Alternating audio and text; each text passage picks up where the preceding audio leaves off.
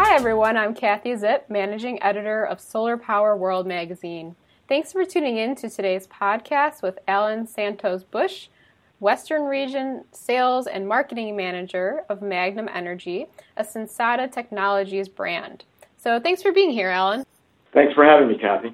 Absolutely, and it's very exciting because today we're going to talk about charge controllers. Yay! So while charge controllers might not be the hottest industry topic, it is a very important one, especially for solar contractors looking to do off-grid or battery backup projects. Right, Alan?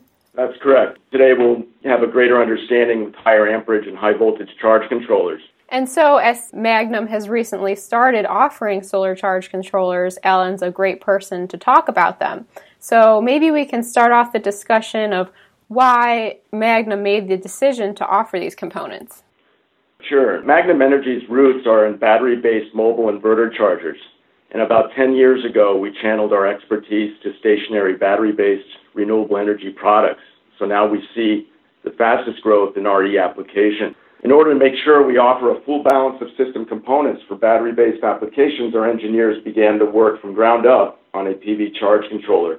Today, we offer a full lineup of power conversion devices, charge controllers ranging from six to one hundred amps. Our flagship charge controller, the P T one hundred, is perhaps the most powerful and fully featured U L, C S A, and C E listed M P P T charge controller in the market today. What makes Magnum different? Well, first of all, we're always focused on the highest quality and best value for our customers. Our engineers have designed the P T with a competitive price in mind. The P T one hundred was built with sophisticated low-loss componentry and M P P T, that's maximum power point tracking technology. It is designed to harvest the maximum available energy from the P V array and deliver a multi-stage, temperature-compensated charge to the battery bank. We have done this with a higher V D C P V input, a higher current rating, a creative heat dissipation design, and an integrated ground fault and arc fault protection circuits, all the while keeping the P T one hundred economical to the end user. So tell me, why is higher voltage such a good idea anyway? Unlike pulse width modulating or P W M controllers, M P P T controllers can take a much higher input voltage from the P V array and reduce that voltage to the battery bank's nominal voltage. For larger standalone systems, high voltage M P P T essentially does three things. With higher voltage, the conductor sizing is a smaller gauge, so you end up spending less on copper. Also, with a high voltage charge controller, the installer has more design flexibility and can design in more modules in a string. A higher amperage and higher voltage spec means the customer site will be harvesting as much power possible from the array. By the way, what does P T one hundred stand for? P T stands for power track. M P P T was taken, referencing the maximum power point tracking technology, and one hundred, which, of course, is the con- maximum continuous output amperage to the battery bank. How do you tell what the right charge controller is for a system? Well, this depends on the application system load requirements. You can size and select your charge controller after you've completed a load profile and sized your battery bank.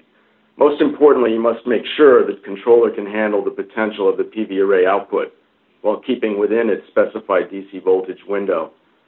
You can generalize a size for a charge controller and P V array quickly by multiplying the controller's maximum output current by the battery bank voltage. You get a value in watts, which is the power value you would relate to a P V array size.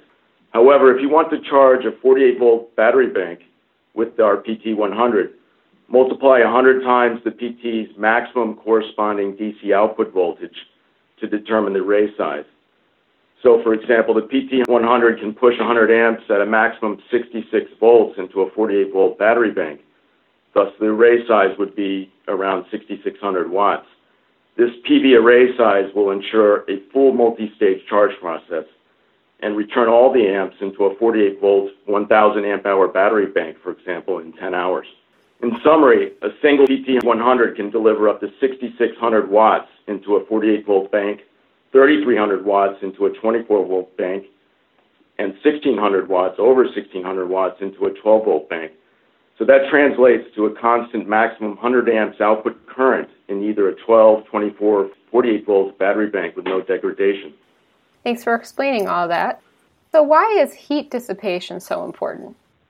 Well, if a charge controller gets too hot, the performance drops, meaning the customer's energy harvest is lower.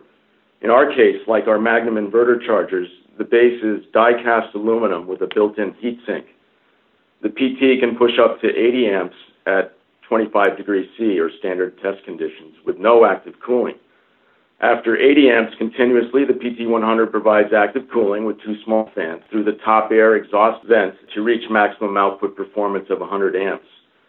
Because of this unique heat dissipation design, the P T one hundred will operate virtually silent most of the time at twenty-five degrees C. So will homeowners be able to understand what's going on with their solar system using your charge controller?